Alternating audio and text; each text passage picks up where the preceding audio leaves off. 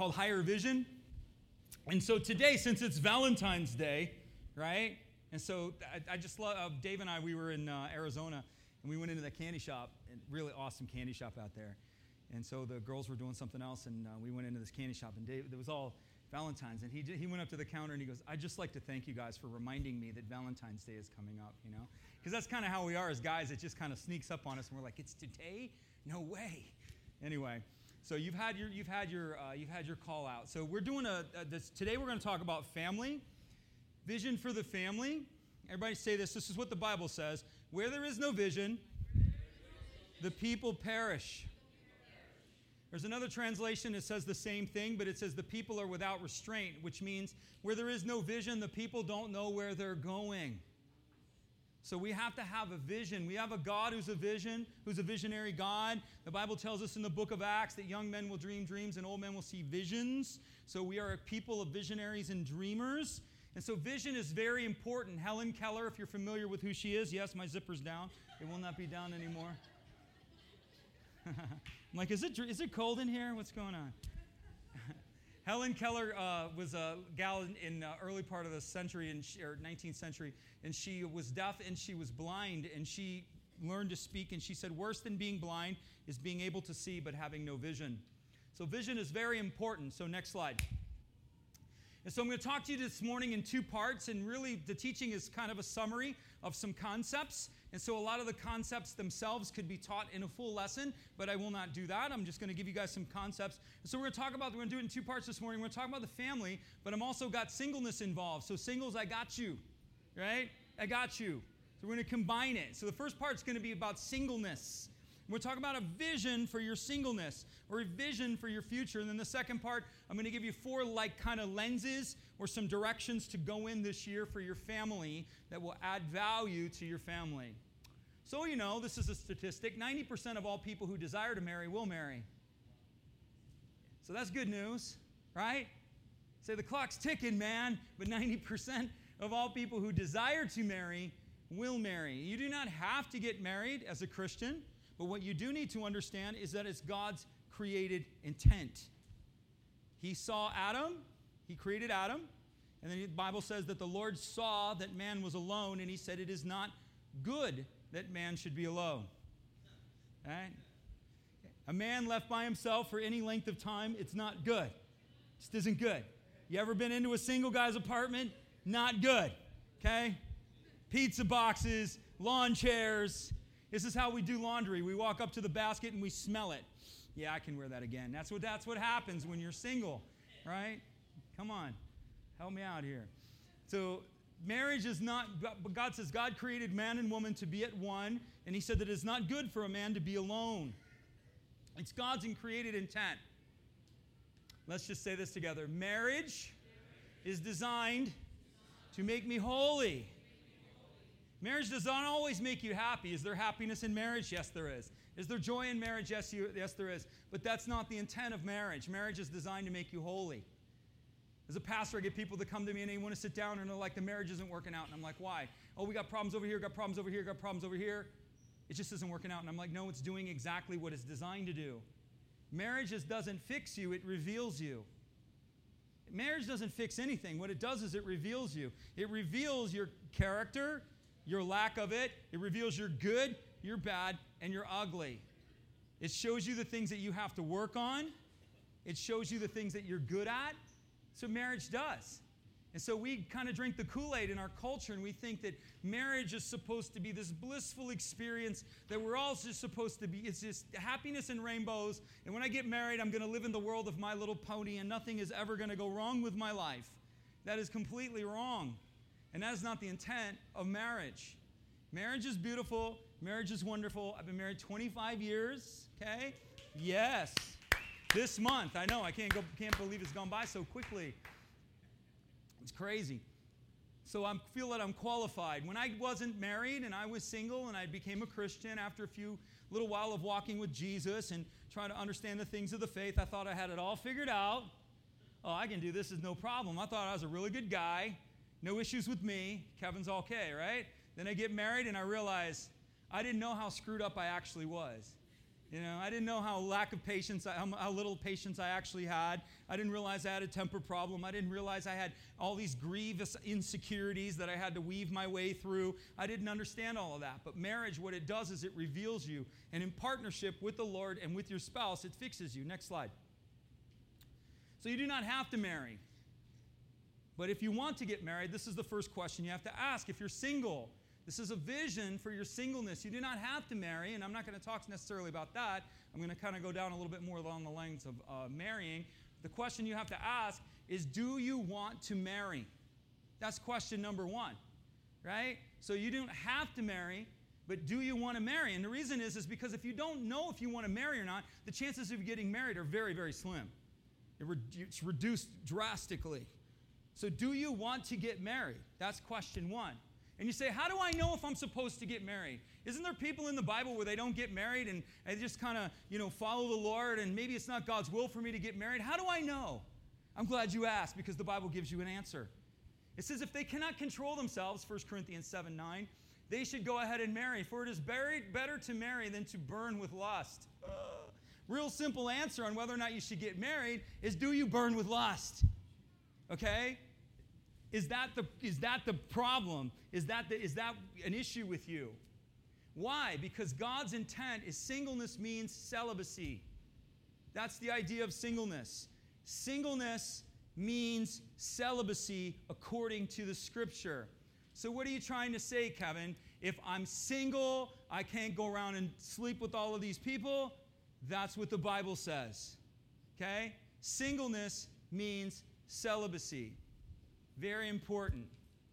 So if you want to marry, first thing you got to do is you got to align yourself. You say, well, why, why, why do I have to be celibate if I'm single? Nobody else does it.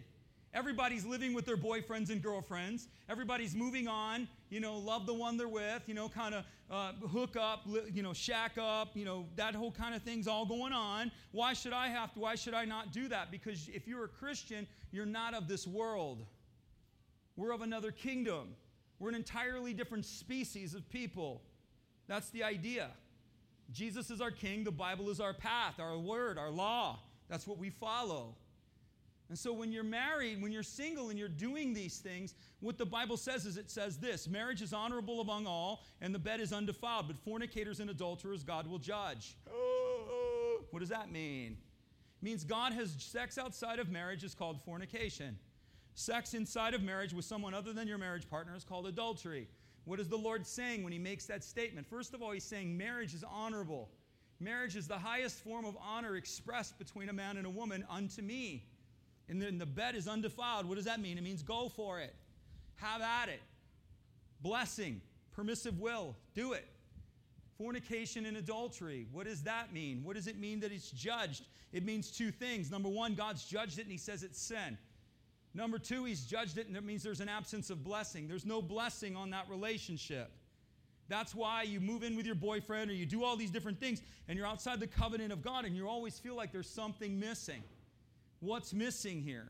Why, why, is the, why is there something missing? Because there's no blessing on it. That's the point. And so, what does it mean? Is it a sin? When it says a sin, does that mean I'm condemned? In Christ, you are not condemned. There's two types of sin. This is a very, very foundational teaching. And I come back to this point all of the time because this concept is severely misunderstood within the church. There's two types of sin according to the scripture there's the sin of condemnation, which is the word hamartano, and there's the sin of missing the mark, which is harmatia. Two different words entirely. The sin that condemns man is the rejection of Christ. That's what it means. To reject Jesus Hamartano means, the, means to offend, to push off of the mark. So what happened, Adam and Eve fell, and when they, what they did is they pushed God off of the mark. God held the mark or the, the lordship or the rulership of their life, and the sin pushed him away and said, You are not Lord, I'm Lord. That's why the Bible says we're sons and daughters of Adam. All we like sheep have gone astray. Each one has gone to our own way. We've left the Lord, and the Lord has laid upon Christ the iniquity of us all. Jesus paid for the sin of the offense. So that when you come back to Jesus, this is how it works. What do we call him? Starts with an L. Help me out. Jesus is Lord. Why is that important? It's not Jesus is my friend, Jesus is the man upstairs. Jesus is Lord. It means I submit my heart unto him. I'm no longer in charge, He's in charge. That's the whole idea. That's the whole concept of salvation. Because man has lost and push the lordship of God away, therefore we must return. That's the word repent, to shuva. We must return to the Lord and call him Lord. We must return to him and bow our hearts in submission and say, I give my heart to you, you give your heart to me. I bow my heart to you, you are now my Lord. I am no longer in charge of my life. The Bible says you are not your own. You see how it works? That's what the Bible says. You are no longer your own. He bought you with a price. You now belong to him. We've submitted unto his lordship. So, what does it mean to sin in a way that doesn't condemn you? You say, well, if I do all these sins, am I condemned? The Bible says, if you're in Christ, there is therefore now, right now, and forevermore no condemnation. You are never condemned, nor can you be separated from God. You can't. So, what does it mean to sin then? It's the word harmatia, and it means to miss the mark. Every Christian, every believer, every family, every church has a redemptive destiny and has a God given destiny. When we sin, we make choices outside the line of our destiny, outside the line of our creative purpose. So when we make choices to go into areas that are not defined, so if we make a choice to begin to create these, these sort of relationships outside of the way God designed it, you are missing the mark. Does that make sense? God has a created destiny. And when you sin, you're not condemned, but you're missing the mark of what He has for you. And that's the point. And so, what the Lord is doing is trying to always get you back onto the mark. He's trying to work it out for your good. Is this making sense to anybody here? Right? The, the good news, you, this is why it's called amazing grace. There is therefore now no condemnation in Christ Jesus. Some of you have been taught stuff that you can lose your salvation. It's not what the Bible says. It doesn't say that. It never teaches that. And you say, well, how could people do the things that they're doing? Because they're never converted. Conversion is of the heart and not the head. Very important to understand. People get converted in their heads. They think they believe with the mind, but they've never had a born again experience. When you're born again, you're born again. Boom, Jesus is in you. You know, that's just how it happens. So the things that were people, they're not born again and then they've never had an encounter with the Holy Spirit. Those are our transformation processes. We come to Christ, we come born again. Boom, I'm a new person. Now I receive power in the Holy Spirit to live out this new life. That's the design of God. So when we follow that, people that, that believe in their mind, you're not converted. It's not intellectual assent. We don't ascend to the gospel. If anything, God intentionally offends the mind intentionally offends the mind. And it says, the gospel is foolishness to those who are perishing, whom the God of this world has blinded their eyes. It seems foolish. It's, it's an offense to your mind. To the Greek, the gospel is offensive. To the Jew, it's a stumbling block. God intends, because He's not trying to redeem your mind, He's trying to get your heart. You can believe something without understanding it. You guys ever travel on an airplane? Right? You believe that airplane's to fly, or you wouldn't get on it. Yet, very few of us in the room actually understand how jet propulsion works. So you can believe something without understanding it. You understand? That's the point. So we come into Christ and we believe the gospel. We believe, but we don't maybe not understand everything. So the first thing is, is understanding that we have to, to walk in God's ways and to understand that when we make these choices, we are outside of his path. And so what I tell people when they, they tell me, well, I'm going to do it anyway, I go, well, then expect then adjust your expectations. Don't expect God to bless it because He won't. Well, He understands. No, He doesn't. He set away. He's God. We follow Him. We, he doesn't follow us. That's the point. So we line our hearts up with Him. So if you want to marry, this is a big question, and it's great. Marriage is God's created design. Again, you don't have to, but you must be celibate. Are you marriage material? What does this look like? Say, I want to get married. This is who I want, and this is what I want. Well, here's the question What do you look like in this process? You know what I'm saying? And uh, I tell this story all the time because it's super funny. At least it's funny to me. It was one of the most funniest moments in my life. My wife had, uh, there was a guy that we knew who wanted to date my wife's friend. And he kept telling Sherry, hey, hook me up, hook me up, hook me up, hook me up. And so uh, Paul was his name. And he used to wear track suits and wear rope chains, right? And so Sherry goes, if you want her, this isn't going to work, okay? This little John Gotti track suit rap singer, rope chain kind of thing, she's not going to go for that. You know, she wants a guy who's, you know, put together. She's like, cut your hair, you know, that kind of thing. And so a lot of times we know what we want, but we don't ask ourselves, Am I ready? Am I in a position to marry? And what does it look like to be in a position to marry? These elements right here, you, no one's going to arrive at them. So no one's ever going to be perfectly humble or perfectly teachable or perfectly servant oriented or perfectly accountable. But these elements have to be in your life to some degree. Are you marriable? Do you have elements of humility in you? Do you have elements of teachability in you? Are you servant oriented? And servitude means when you don't want to. Can I get a witness from any married people in the room? Right? We serve one another when we don't want to. That's what it means. And accountable. And if you don't have these pieces in some kind of operation in your life, when you get married, it is going to be very difficult for you. You cannot be married and be proud and arrogant. It won't last. It, you built it upon a foundation of sand. You have to be humble. You know what humble is? I love this. Let's understand humble. The word, the root word for humble is the same root word for humiliation. So we're clear. So usually when you're humble, you're feeling humiliation. That's truly what humility is. Jesus took aside his garments, put on a towel, and got down and washed feet. You don't think he felt humiliation? You don't think he lowered himself beneath what he could have been? Of course he did, but he willingly did it to teach us what humility looks like. So, do we have elements of humility? Are you willing to say you're sorry? Are you willing to apologize? Are you teachable? Are you willing to grow? Or are you going to say, I'm this way, I've been this way since I was born, I'm going to be this way for the rest of my life? Again, in marriage, that's not going to work. Can I get a witness? Are there any married people in the room? This is not going to work. You know, servant oriented and accountable. Are you willing to take accountability for your actions and your inactions? Again, this is an apologetic posture. So, are you marriage material? So get yourself and start putting these character pieces in place. And here's the second one Do you know what you are looking for? You say, No, do you know who I'm looking for? That's not what the Bible tells you to do. It tells you what to look for, not who to look for.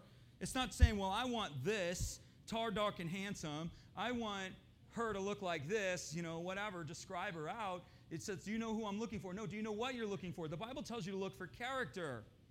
Character is who you are when no one is looking. That's what character means. And we can all shine each other on dates and all this other stuff, but we're looking for people of character. Character, humility, teachable, servant oriented, accountable. Those are some elements of character. One of the highest levels of character is a love for Jesus. Do they love Jesus? And oh, how we like, we walk down the street, we can name all kinds of people who claim to know Jesus and claim to love Jesus, yet rarely demonstrate it. Jesus said, Why do you call me Lord and not do what I say? That should be etched upon the, go- the doorways of every church on the front and on the back. Why do you come, first one coming in should be uh, Jeremiah 7, don't trust in lying vanities or don't trust in appearances. And then on the way out, it should say, Why do you call me Lord and not do what I'm saying? So we're reminded that it's not about vanity, we're reminded that it's about servitude of Christ. And so, what does it look like to demonstrate Jesus? Do they go to church on their own? Or do you got to put a pacifier in their mouth or put them in a baby walker and you got to handhold them in the door? Right? I, I, I, see it, I see it mainly with girls. I guess maybe the girls are more the ones willing to talk about it, and the guys maybe don't experience it as much, or they do, but they don't just talk about it. Girls are like, well, he says he loves me, and he says he loves Jesus, and I'm like, he doesn't go to church at all. No, no, he doesn't love me, or he doesn't, he doesn't, he doesn't need to go to church. He doesn't need to go to church. He doesn't, he doesn't need to go. And so what happens is a lot of times, and again, I, I pick on, on the guys because this is typically how guys are. It, oftentimes, I'm not saying, you know, somebody's going to come up to me and go, you know, women are like that too. Yeah, I get it. But oftentimes it's the guy going, baby, I want to minister to you. I'm a Christian girl. Let me lay hands on you. Let me show you what it looks like, you know? And so that's not character. Do they love Jesus? Do they demonstrate a love for Christ? Are they doing it on their own or do they have to be handheld? That's the question. Because if they don't love Jesus more than they love you, you're going to have a problem. Do not yoke an ox with an ass, the Bible says. Literally. The ox wants to go this way, the ass doesn't want to move at all. Right? Doesn't wants to go to the, wants to go to the left when the ox goes to the right. So it tells us. And then what it's relating to is don't marry an unbeliever. And it tells us that very clearly because you're going to be diametrically opposed on the very foundation of your life. So, what are you looking for? You're looking for character. You're looking for compatibility. What does compatibility look like, singles? It looks like spiritual compatibility. Are you spiritually equal in your love for the Lord? Right? It looks like emotional compatibility. Can you bond on an emotional level? Do you care about the same things? Or are you completely going into opposite directions on what you care about? And I'm not saying care about everything. She likes pink, you like blue. Okay, you're not going to, the odds of you coming together on that are slim. But the point being is do you care, is there an overall caring about the same things? Do you care about each other? Are you intellectually compatible? This happens a lot. One person loves higher education and the other person barely got out of high school. You're going to have a problem because there's a hard line of intellectual compatibility. You have to be able to talk to each other on the same level, and you have to be able to relate to each other on an emotional level, and you have to be able to relate to one another and hunger for the same things spiritually. When I got married, you know what my pastor told me? I'm young, I'm eager. Woo, yeah. You know? He looked right at me and he said, You're going to be out of bed more than you're in it. That's what he told me. in my raging 20 year old hormones. And I was like, Yeah. He said, Just remember, Kevin, you're going to be out of bed more than you're in it. And I was kind of like, What does he mean by that? Yeah. oh, how I found that out. Then my youth pastor said, You're ready to say yes to her, but are you ready to say no to all the others? I was like, Okay. Wow, you guys aren't making this easy, are you? so, do you know it's character, it's love, it's demonstration of it? Next slide. Position yourself. So, okay, here's the idea. Are, do you want to get married? That's question one. Number two, um, are you marriable? What are you working on? Are you working on yourself? Number three, do you know what you're looking for? Are you looking for the right things? Divorce rate among non believers is 50%. Among evangelical Christians, it's about 30%. And what does that mean? You say, no, no, I've read the statistics on Christianity. It's the same as the church. Because they lump all Christians into the same pool. Not all Christians are equal, in case you didn't know that. The evangelical, I'll just use that term and just to give us a, a, connection point, evangelical Christian is someone who loves Jesus, follows Jesus, submits to Christ. That's an entirely different breed a, than a cultural Christian. Completely different. That person who loves Christ, submits to Christ, and follows Christ, your odds of divorcing are about 30%. So your odds of successfully keep, keeping your marriage together are 7 out of 10. That's pretty good odds for keeping Jesus, when the rest of the culture is 50%, and if you want to lump the whole church together and every, everybody says they're a Christian, it's 50%. And the reason is, is because of those things. We have to find character. And God tells us these things on the front end so that we don't have the problem on the back end. Does that make sense? So we need character. We need these things involved. We need Jesus has to be the center, or it isn't going to work. It isn't going to work. Jesus isn't a spectator sport, in case you didn't figure that out by now. You can't just, you can't worship God from afar. This thing only works when you're participating in it, when you're giving yourself into it and you're following. That's the only way the gospel works. The gospel doesn't work from a distance and it's not a, like, a, like a badge or some kind of image that we follow. We have to give ourselves to it.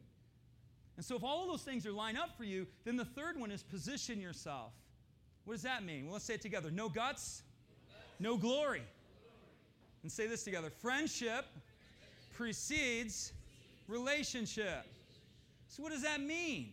Well, you got to put yourself in a position where you're around other people that are that you that you would consider friendship with. I was friends with my wife years before we actually got married.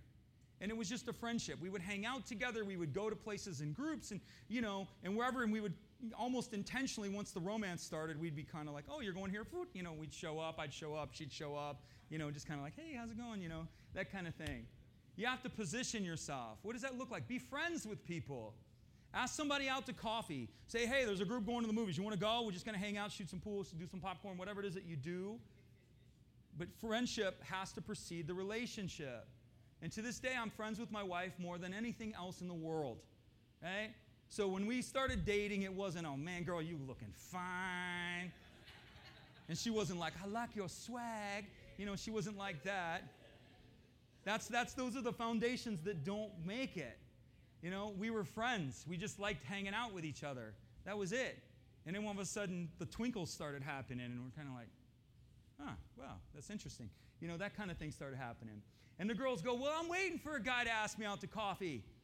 He hasn't, it hasn't happened yet. Let me give you a little dating advice. Okay, this is a good dating advice.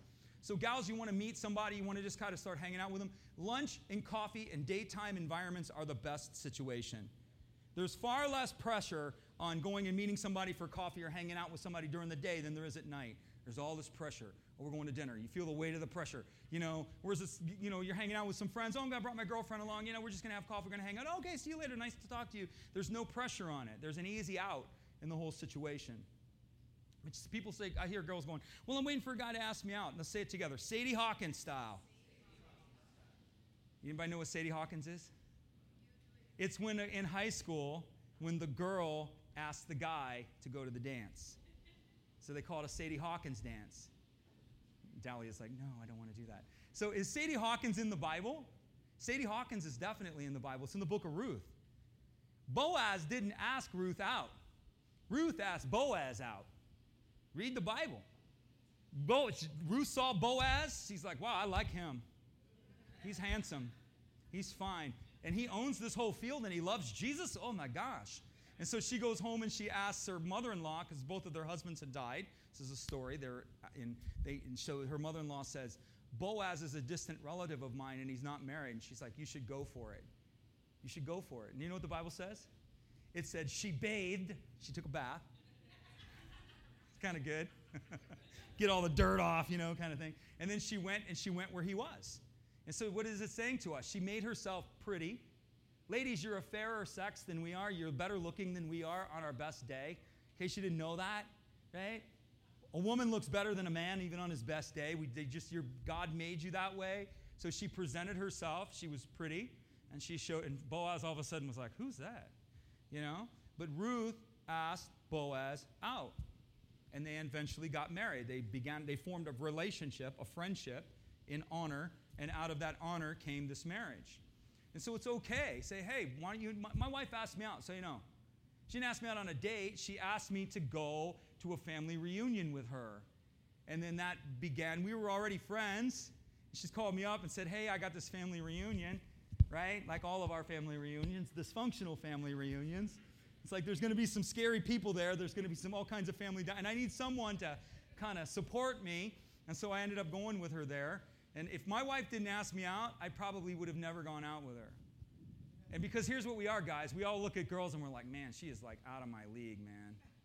I don't know if I could ask her. It takes a rare dude to have the guts to cross that line, right? Any guy who's been shot down in flames a few times knows what it feels like.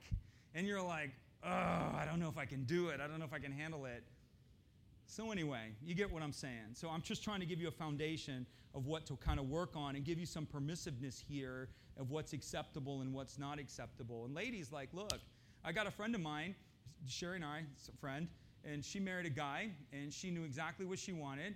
And she was going to marry, actually, she was going to marry a pastor. Her dad was a pastor, there's a whole ministry background behind the story. But um, she went to a church, and there was a single pastor there, and she went, and she said, I'm going to marry that guy. So she said, she knew him, you know, there's some compatibility. So she intentionally befriended him, and they became friends. And Lisa worked her magic, you know, kind of, you know, hey, come on, David, come out with us. Oh, come on. We're all going to go. We're going. Come on. We're going to go eat some chicken wings. Come on. Everybody loves chicken wings. And then it was smiles. Oh, you're so funny. Okay, should I help you guys with this? You want to know what guys want? I'll give, I'll give, you, I'll give you some inroads. Women want kindness and respect, or they want love, attention, and sweetness and kindness. That's what they want. Am I wrong, ladies? You want somebody to treat you kindly. You want somebody to speak nicely to you, speak loving, lovingly to you, speak affirmingly. What guys want, one of the easiest ways to get a guy's attention, laugh at his jokes, right? And like what he likes. Like what he likes. See, I got thumbs up going up all the rooms here. Like what he likes. So if this dude's really into the Dolphins, girl, you should go buy yourself a Dolphin jersey. And go, is it game time? Is it game time? You're married. You don't count. You're married. she threw her Dolphin jersey away. Now, I'm married. This don't count anymore. But like what he likes. You know, like, wow, that's so great. You like that? I like that too. I'm totally into Coldplay. She's going over and Googling, who's Coldplay? What is their band? These are just little things, but character is what you're looking for. Vision for the family. So hopefully, singles, this gives you a, a, a lane and a vision. Like you have to want to know if you're going to, if you want to be married or not, and then you have to know what you're looking for, and you have to work on yourself, and then you have to position yourself. You have to position yourself and go for it. God has someone for you. He has someone. I tell my son, you only need one. You don't need a thousand. You need one, right? You don't need a thousand women. You need one woman. That's all you need. One. Trust me. you got one, you got enough. It's there. It's down. So, vision for the family. I'm going to rock you through this. So, vision for the family. Families come in too. So, what I want to do is I want to give you just four quick little stops of four things that you can implement in your family. So, this applies to marriage people or parents or married people that have children. So you can be single parent, you can be mom and dad, or you can have you know kids. That whole kind of family dynamic going on. Families come in twos. This is often the struggle with families. We're too busy, we're too tired, and we're too serious. Can I get a witness? Anybody help me? We're too busy, too tired, and we're too serious. So here's four lenses to help your family in the future. Next slide. Or over the coming year. Got it? Next slide. Did it go? There it is. Joy. Why do you need joy? Because seriousness is the undertone of our families, particularly if you have children. Oh my gosh, he got a C in algebra. What am I going to do? The world is going to come to an end. You know, we're so serious and we put so much pressure on us. And the reality is, when it comes to children, the chances of your child becoming a professional athlete are very small. The chances of your child becoming the next Einstein are very small, but your child can still be successful. And yet we pressure, we put all this pressure in our families, we put all this seriousness in our families, when in fact the undertone of our families should be joy. We get so fearful of things that we don't enjoy the family that we actually have. We don't take the time to enjoy what we have because we're so busy trying to figure everything out. And what the Bible tells us is just enjoy. So, this verse here comes from the book of Ecclesiastes, and it was written by a guy named Solomon. Solomon had it all. He had all the money he could possibly have. He had parties, he had vineyards, he had cars, chariots, he had horses, he had everything you could possibly imagine. And at the conclusion of him experiencing all these things, he wrote a book called Ecclesiastes. And he said, I had it all. It's a crazy book. Solomon experienced it all. He said, I gave myself for a few years and I was drunk all the time. And I came to the conclusion that drinking is folly and foolishness and chasing after the wind. So then I gave myself to laughter. I built myself a few comedy clubs, is what he was saying. And I laughed my butt off all the time, every day, because this was my season where I was going to give myself to laughter. Because what he was looking for was joy. And he said, But then I learned that all of that consuming laughter is foolishness and chasing the wind. And he goes on and on and on and on through this book. And he concludes that the only thing that is, brings joy and satisfaction is the honor of God and living the way he has called us to live. And so Ecclesiastes 8 says this this is Solomon's one of his thoughts here, is he says, I recommend having fun. That's a great recommendation, right? I recommend having fun. Enjoy it. Enjoy it. I say my, my job's too stressful. Find something to enjoy out of it. My marriage is too freaky. Find something to enjoy out of it. My kids, my kids are too crazy. Find something to enjoy out of it. Because there's nothing better than for two people in this world to eat, drink, and enjoy their life. That way they will experience some happiness along with all their hard work. Right? Anybody know what I'm talking about? A lot of hard work. A lot of work. We feel like we never have a joy. We never have anything fun. 1 Timothy 6 17 says, Trust should be in God, who richly gives us all we need for our enjoyment. So, what does this look like? So, this is the idea. What can you do with your family? What can you do in your life over the coming year that's going to intentionally put some joy into your life? And it doesn't have to be anything serious or like so intense. It can simply be I'm going to laugh a little bit more. I'm going to laugh at myself. I'm not going to take myself so seriously. When my teenage son laughs at something about me, I'm going to laugh right back at him. I'm going to laugh the same thing. I'm going to laugh with him. I'm not going to get mad if somebody gets upset at me or somebody thinks something that I did was funny. You know, I'm going to laugh with them. So, not taking yourself so seriously, laughing. We had a family friend one time when, uh, and, and uh, I think it was Mariah, my daughter, that the son came to Mariah and said, Man, your parents are always laughing. My parents never laugh. What a sad commentary. If your kids grow up and never see the two of you laughing together, or never seeing you like having any fun, or always seeing it, that's not the, you know, that's not a really, so What's the point? What does it look like? Just laugh a little bit more. Have a little bit more fun. Laugh. You're, people might look at you like, what happened to you? Well, you made a decision to put joy in your life.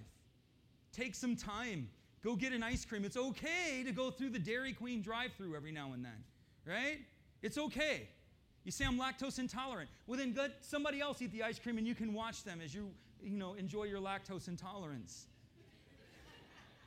Have a Cinnabon. Go to a baseball game, right? I had a friend of mine, and he lived his life so seriously, and he had a statement, and let's just say it together. It's a simple statement. He called it Rocky Road. Say it with me Rocky Road.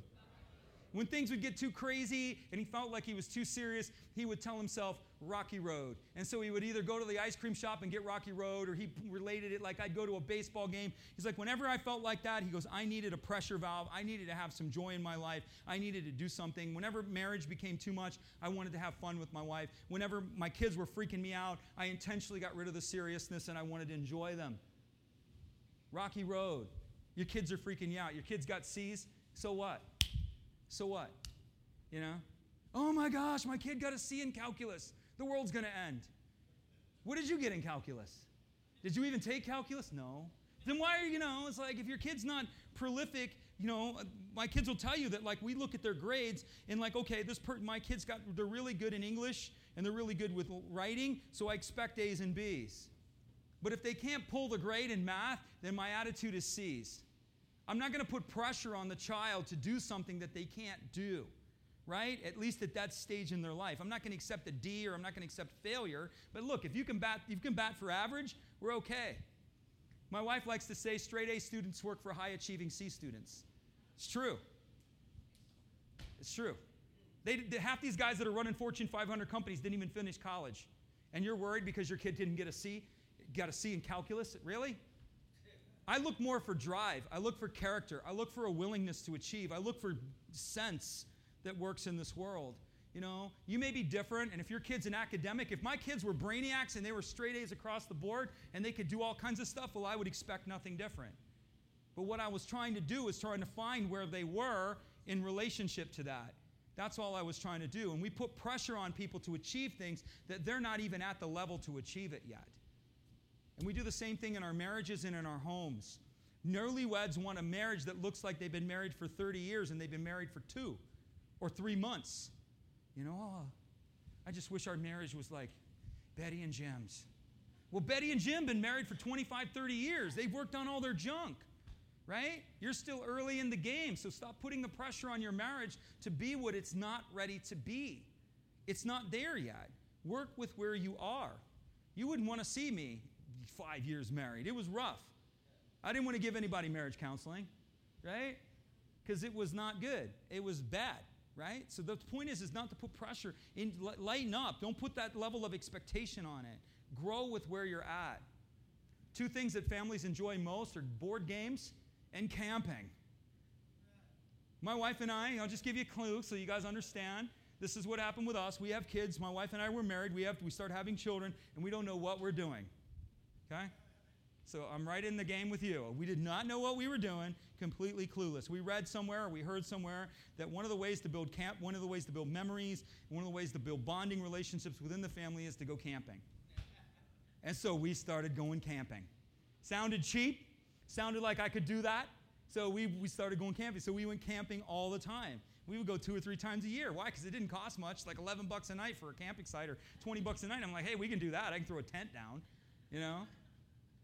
And so we took our kids camping, we took our cousins camping, we just went camping all the time. Why? Because we couldn't do everything, but we can go camping. We can create some bonding experiences when the rain is coming down and flooding the tent, right? We can create some bonding experiences when the raccoon is running off with a loaf of bread. First time I ever go camping, I mean, we bring everything, we stack it all up. I mean, we're like bringing half the house. First time we go camping. And we're up there and I'm trying to figure out what to do, and it was like dusk, and you know, I hadn't put a tent up and since in Boy Scout days. And so I'm trying to figure out like, okay, we got to put the tent up. And all of a sudden I look up and the loaf of bread is going like this through the weeds. And I'm like, what the heck is that? That's our bread. You know, and then I look over and the raccoons are in the cooler. Hey man, they got Snickers bars. Come on over here, guys.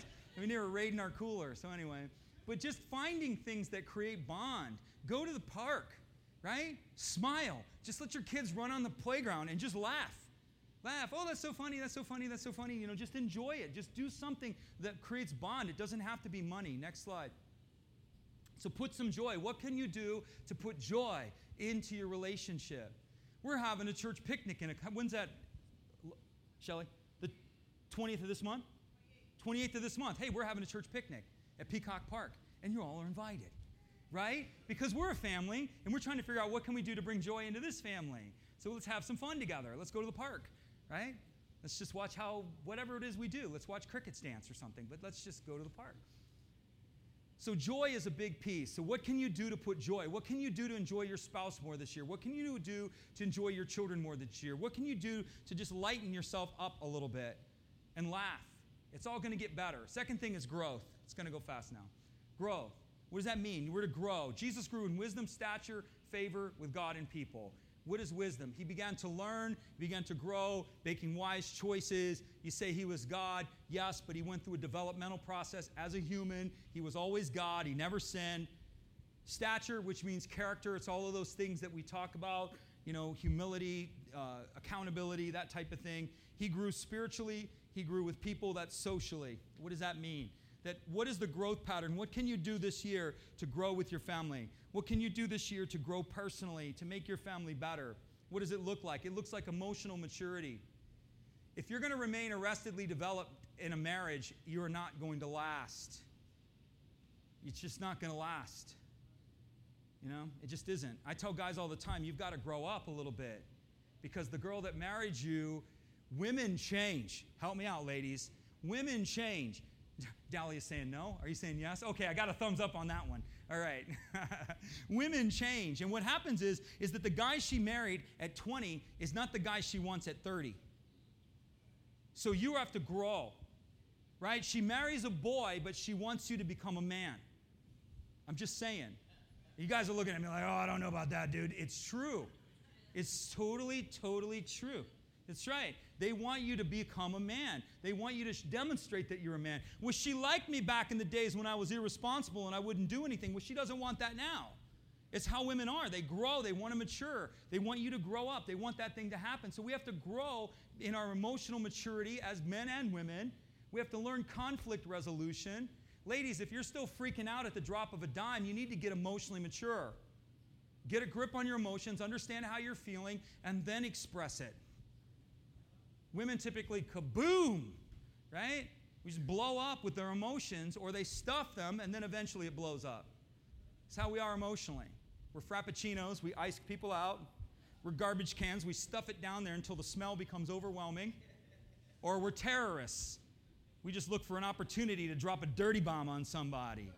That's how we are with our emotions. We have to learn to emotionally mature. How are you feeling? Why are you feeling this way? What is the resolution? We have to learn the processes of, of dealing with ourselves emotionally and then handling that correctly. Conflict resolution is huge in relationships. So we have to grow maturity. What can you do to grow emotionally this year? What can you do to grow in conflict resolution? Talk more kindly. Lower your tone. That would be a great step in conflict resolution. That would help a lot. Every talking in lower tones. Can we lower the tone a little bit? Can we talk to each other in this way? Can we not? T- can we deal with conflict this way? Can we affirm? Okay, I see what you're saying. I want to apologize for that. I'm sorry. You know, can we do that? Can we learn conflict resolution? Learning to deal with loss and failure. This is a big one. Even if you have kids, guess what? Your child's not going to win every game. Cam Newton, you're not going to win every game. Just isn't right? It doesn't mean you sit there and pout like a baby and kick tables because you didn't win every game. You're not going to win every game. You're going to lose some of the time. We're going to suffer loss. And, some, and what do you do when you suffer loss? You evaluate the experience. People say experience is the best teacher. Experience is not. Evaluated experience is. You can suffer 100 losses and never evaluate the experience, and you're no better. You have to look back and go, what went wrong? What did I do? What should I have done? What could I have done better? Maybe there's nothing. Maybe it's the position that you put yourself in. But the idea is to evaluate the experience and move forward from the experience. You have to evaluate the experience. So, what can you do this year to evaluate? Einstein said the definition of stupidity is doing the same thing over and over again and what? Expecting the same results. So we want, we want stupidity defined, keep doing the same thing over and over again and expecting it to be different. Evaluate the experience and make the necessary changes. What can you do to make the changes that are necessary for your marriage to work? What can you do to make the changes that are necessary for your family to grow, for your children to mature, for yourself to be a better husband, a better father, a better mother, a better parent? What, what can you do? Husband, wife, that type of thing. What can you do in those ways? R- maturity, conflict resolution. Those are just some keys. So, having a vision for where you want to go. Next slide. Perseverance and encouragement. You have to plan, if you're in a marriage or you have children, you have to plan on not quitting on your spouse. You have to plan on not quitting on your children. Why? Because you're going to have golden opportunities to quit. And all the married people said, That's right. You're going to have golden opportunities to quit on your marriage. You're going to have golden opportunities to quit on your children. Golden. You're going to have legitimate excuse. Well, I quit because of this, or I gave up because of that, or that happened because of this. But you have to make a conscious decision as partners, as married partners, to not quit on your marriage. The godly may trip seven times, but they will get up. You have to go into a relationship, a marriage, without an exit plan. I tell people, my wife will say to you that divorce is not an option, but murder is. Okay? So if Sherry and I go off on a long weekend and I fail to return, you know something went wrong. Okay? Just putting that out there. Just putting that out there. All right? you have to plan not to quit, not to quit on your children. Your children will give you, particularly in their teenage years and in their early adolescent or early adulthood years, some of you haven't experienced this yet, but you will. Your children will give you a lot of excuses to quit on them. They just will. It's how life is. You know, and so you have to make a decision I'm not going to quit on my children. I'm not going to cross lines that I shouldn't cross, but I'm going to be here for availability, support, encouragement, and direction. I'm going to make myself available. I'm not going to close the door. You have to make that decision. That's again an issue of servitude. So we have to plan on not quitting on each other. And then we have to plan on encouraging one another. You want life? Life comes through encouragement. Encouragement is the oxygen of the soul. Ready? Your Father loves you. Your Heavenly Father loves you. You are fearfully and wonderfully made. You are on purpose with a purpose. You cannot fail. The only way you can fail is if you quit. That's it. You cannot fail unless you quit. Don't you feel better? That's life right there. That's, that's gospel truth. Encouragement is life to the soul. We encourage one another. What the scripture tells us to do. Encourage one another while it is still today. In other words, not tomorrow, not next week, not next year, right now. Encourage one another while it is today. Encouragement is meaning that you appreciate something about someone who is not like you. That's what encouragement. And guess what? Nobody's like you. A big source of conflict is we think everybody's like us. Hello. Well, you should have known that. Well, why should I have known that? Because you knew that? Well, just because you know that didn't mean I should know that because I don't know that. You know that?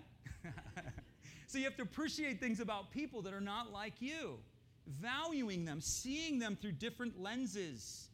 Spiritual giftedness, how has God made them? I have a friend, and her, her husband loves chocolate. And it was causing a lot of conflict in her marriage because her husband loved chocolate.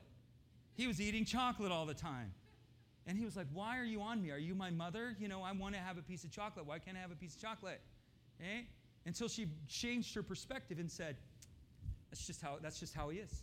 I just really appreciate him. He's got a sweet tooth. I just love him. You know, he's learned to tone it down. He eats half a box instead of a full box now, but you know. but we appreciate the things. We appreciate spiritual gifts, how God has made them. We appreciate the heart in another person. We intentionally look for the heart, the intention, how someone is, what matters to them, and we encourage that. I really appreciate the fact that you care for people so much. I really appreciate the fact that you love this way. I really appreciate your abilities. Man, there is something that you all do that's better than anybody else. Mark it down. Whether it's penmanship or whatever it may be, everybody has unique abilities that are greater than anything anybody else can do. We have to find abilities in one another. I really love the way that you do that. I really love the way that you, whatever it may be, pick something, but valuing that in the other person. Your children. Your children have unique abilities, affirm them what they can do, not what they can't do. right? We focus on the C that they got in calculus and not the A that they got in English. Well, that A is good, but you got to bring that C up, boy. Got to bring that C up. Well, not a mathematician. Aren't you glad? Celebrate it. Thank God my kids can do something. Thank God my children, your children have abilities. Find it. Personalities. Your children have unique personalities. Your wife has a unique personality that's not like you. Your husband has a unique personality that's not like you. If anything is good, if anything is noble, if anything is perf- uh, of good report, think on those things. Find the good and focus on the good. If you've ever had children, you, when you two get married, you know, when you're husband and wife and you have children, or even if you're a single parent and you're raising a child, one of the things that often becomes very relevant to us is a lot of times our children are not like us. You're like, Did, should we get a DNA test? Because I don't know if this kid actually belongs to me. I don't see this on your side or my side of the family at all. But what you have to do is learn to value their personality, right? I don't try, don't try to make a kid an athlete if they're an artist. Don't try to make them an artist if they're an athlete. Don't try to make them a musician if they're, if they're something that they're not. Let them be who they are. Find what they are and who they are and develop that. That's your responsibility as a parent. Your, parent, your job isn't to shape them into your image, your, your job is to shape them into God's image according to how they're made. That's the idea. Valuing their experiences and what other people bring to the table. So, perseverance and encouragement. It's going to help a lot of you and your families if you will focus on not giving up and you will focus on intentionally encouraging one another. If it kills you, you know what my wife would tell me when we first got married? You ready? She'd say, fake it. Just fake it. That's true. Just, just fake it. Because some we don't always feel like it. If we're really honest, our emotions aren't always there. But I would, and I would make myself. And then as I would always make myself, then it would reach a point where she'd be like, Well, do you mean that? And you know, so initially she was like, I just want you to fake it. And, to, and then I would get to a point and she'd be like, Do you mean that? Do you really mean that? And you know, and, and I did. I would make myself love her. I would make myself do the things that I knew I was supposed to do, whether I felt like it or not. And I bat maybe 65% of that right now. I'm not 100%, so I still got my window that I'm working on, but I've, I've tipped the scale more in my favor than it was the other way. So we, we do that. We, we intentionally do that. Make it till you make it. Yeah. Next slide. Last slide. Priorities. Last slide. So, as a family, this is the things that you're focusing on. What can you do this year to persevere a little bit more? Can you shift your attitude and say, I'm taking quit out of the equation? That word is not going to be found in my vocabulary. I'm not quitting. We're going to tear the whole thing apart down to its foundation and rebuild it if we have to, but we're not going to quit. That's the attitude you got to have. Encouragement. How are we going to tear it all down and how are we not going to quit? Because you're going to encourage. You're going to encourage. Right? You're going to tell the man he can do it. You're going to tell the man, I believe in you. You tell that man, I believe in you. I'm with you. I'm supporting you. I'm going to follow. I'm, I'm, I'm encouraging you. You just, you're, you're, you're, he's going to think he's bulletproof now. You know? It's true. It's true. Women, if you knew the power of your words, somebody said, woo, ladies, if you knew the power of your words, you would use them far more wisely. You would. Your words have insanely power, insane power, particularly with men. You have a lot of power with your words and affirmation and encouragement and those kind of ways. It's true. Guys, same kind of thing, which I won't get into. But anyway, priorities. So making an intention not to quit, making an intention to encourage, and then making an intention of priorities. This is going to change you. What are our priorities? Our priorities are what is right to God. We are not ordinary people. We are not part of this culture. We are part of a kingdom. We are not like this world. We are like His world. That's who we are. That's the truth. And so we align ourselves with what it means. We're God's special people. We're His royal priests, His holy nation. We're out of darkness and we live out of light now. So, what does that mean if we're to live out of light? It means that what is important to the Lord must be important to us. That's a huge shift for some people. Is if you just stopped doing what was important to you and started shifting your life into what God said to do, your whole world would change. Your whole world would change. I'll share you a quick story. I'm already over. So, what's it matter? What's another five minutes, huh? Two, three minutes. Whatever. Whatever. I think Jesus loves the 1130 service. That's what I think. I just think he loves the 1130 service. He's just like, give him more. Here's some other basket. Throw that out there. Here you go. What was I going to say? oh, when I first became a believer, I was coming out a lot of crazy stuff. And so I wanted change so bad. You had no idea. I was so hungry and desperate for change. And when I came to Christ, I came to a church that proclaimed promises and told me the gospel was real and told me the gospel had power and told me that these things were possible if I would follow and I would hunger for the things of heaven, that I would see things happen in my life that never would happen under any circumstances. And I was dumb enough to believe it. And I said to myself, That's right. I was that dumb. That's right foolish to this world, but wise unto Christ. You know, and so I took this period of my life and I gave myself to everything that Christ said. Anything and everything. I was in church all the time. If there was a teaching class, if there was anything that was meant to build me up in my faith, I learned my Bible. I just wholly submersed myself in it. Only Jesus was what I would tell myself.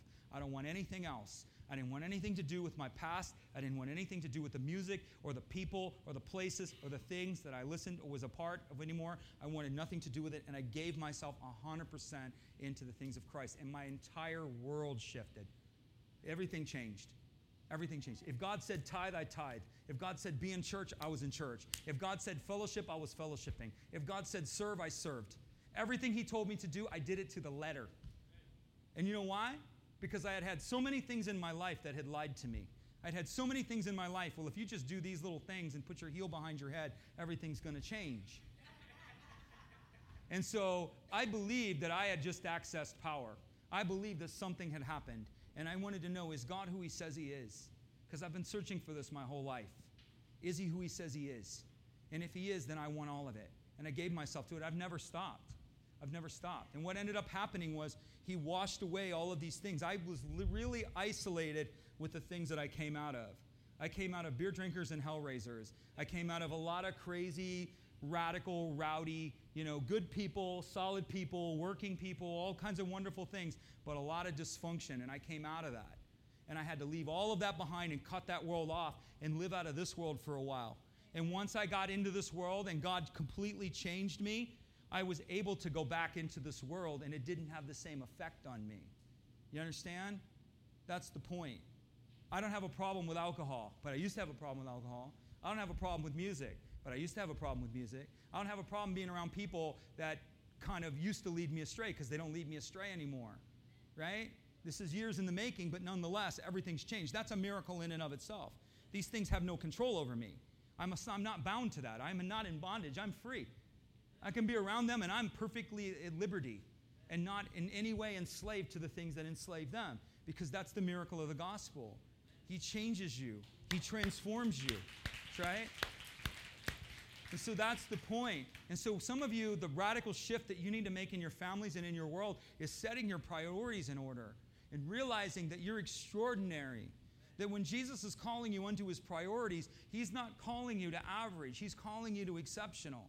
He's not calling you to this low place, even though it relates to humility. He's actually calling you higher. That's what he's doing. He's calling you higher.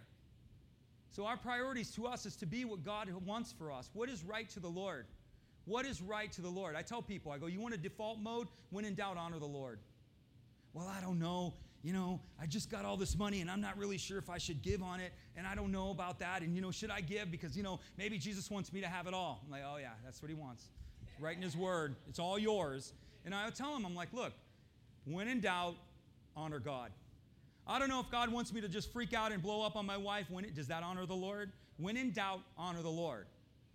You're not doing it for people. You're not even doing it for yourself. Whatever it is you're doing. I don't know if I want to go to work. My boss doesn't like me. I hate the environment. They just hired two people above me and they're making more money than me. I don't know. I think I'm going to slack off. Does that honor the Lord? Honor the Lord. When in doubt, honor the Lord. Set his priorities as your own. We're not of this world. Basically, it's telling us that the things of this world are all based on sex, power, and prestige. There is nothing wrong. Say it with me. You ready, Christian? There is nothing wrong with sex, with power, or prestige. As long, come on, as it's properly aligned. Sex, power, and prestige, when it's misaligned, is not of the God, of not of the Lord. But sex, when it's aligned within the context that God has defined it, He says, go for it. Power, when it's properly aligned, what is power? Power, if there's nothing wrong with wanting power so that you can bring about the righteousness of God, there is nothing wrong with that. It's actually called justice. Justice is the right use of power. Injustice is the abuse of power. And there's lots of injustice in our world, in case you didn't know.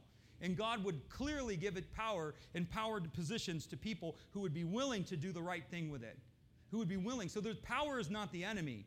It's lining up with power correctly. Prestige isn't the enemy.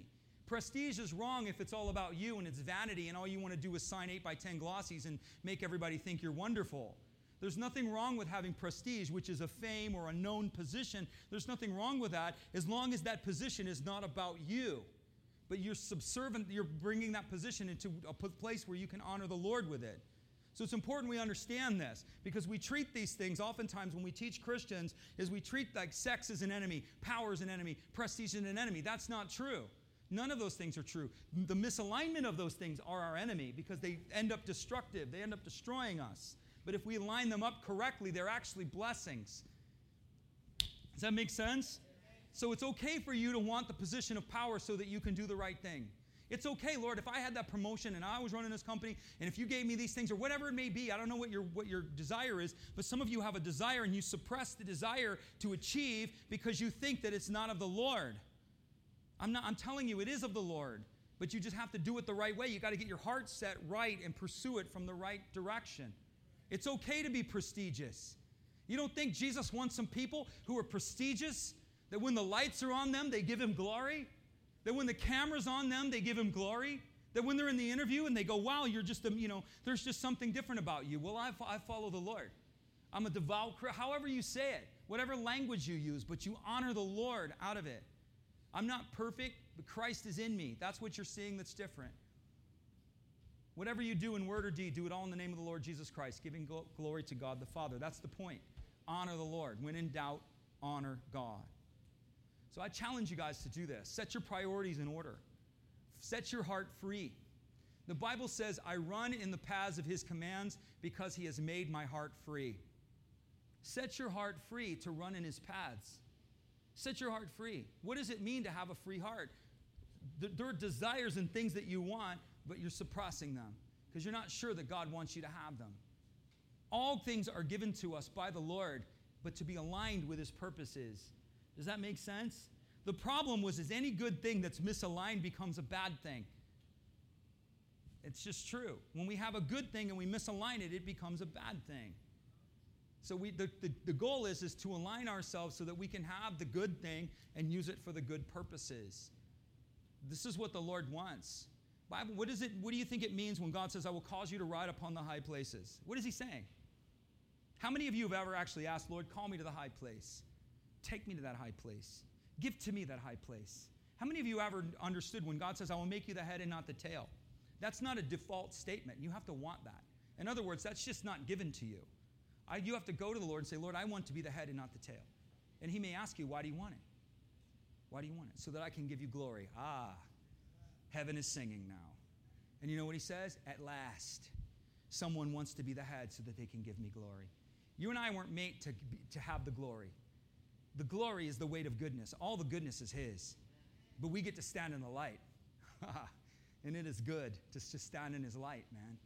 So, how many of you hunger for that? Ask him for it. Go for it. Ask him for it. Believe him for it. Let and then when he's telling you what you need to do, he's going to tell you, "Kevin, I want to give you this." But we got to deal with some issues here because your character can't handle what I want to give you. You understand? Or the season is not yet. There's a time. I'm hearing you. And I, this is how you pursue Him. You pursue Him and you ask Him for it. And you're sensitive to the things that He's telling you. You're sensitive to the instructions that He's given you. You're sensitive to prophetic impulses. You ask God for something, and a prophetic, a, a, twinkle comes into the room, and somebody's talking about the very thing that you, you, you asked the Lord for. Or God brings someone across your path that is in direct line with what God has told you. And we just kind of wave at them as he's passing by, or them as they pass by. We have to follow the prophetic impulse. That's what it looks like. But we ask the Lord for these things. We seek these things. We hunger for these things. This is what heaven wants. It's what God wants. Very few Christians go for it. You know why? Well, I'm just I'm just, just happy to be in the house. Is that it? Are you happy to be in the house? That's great. But do you think your father is happy just having you in the house? Are you, is anybody here happy with your child just existing? Don't you want to see some hope actualized out of their kids and see some beauty expressed through their life and see them? It doesn't matter what they do, but they do something amazing. It doesn't matter if they raise kids, it, do, it doesn't matter if they, they, they pick flowers. It doesn't matter, but we want to see some beauty or some joy coming out of, their, out of our children. That's how our Father is. He calls us to higher things. And if our Father is calling us to higher things, then we should agree and want the higher things that He has for us. That's the goal.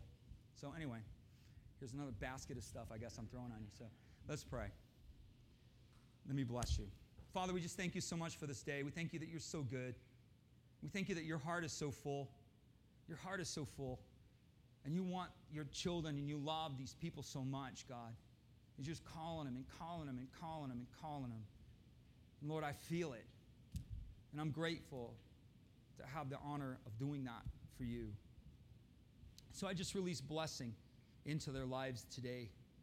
That you would challenge them, God, that you would inspire them, that you would just change them in every way. That this word wouldn't return void, God, but it would accomplish what you send it to do. And even one or two things, even if they're little things, God would just be embedded in their heart. And they'd be willing to take a step because they believe you. So, Father, we just honor you today. We love you, Jesus. I release your spirit, transform lives, give you glory. Let me bless you. May the Lord bless you. May the Lord keep you. May the Lord cause his face to shine upon you and be gracious to you. And may the Lord give you peace in Jesus' name. Amen. God loves you. We love you. Have a wonderful week.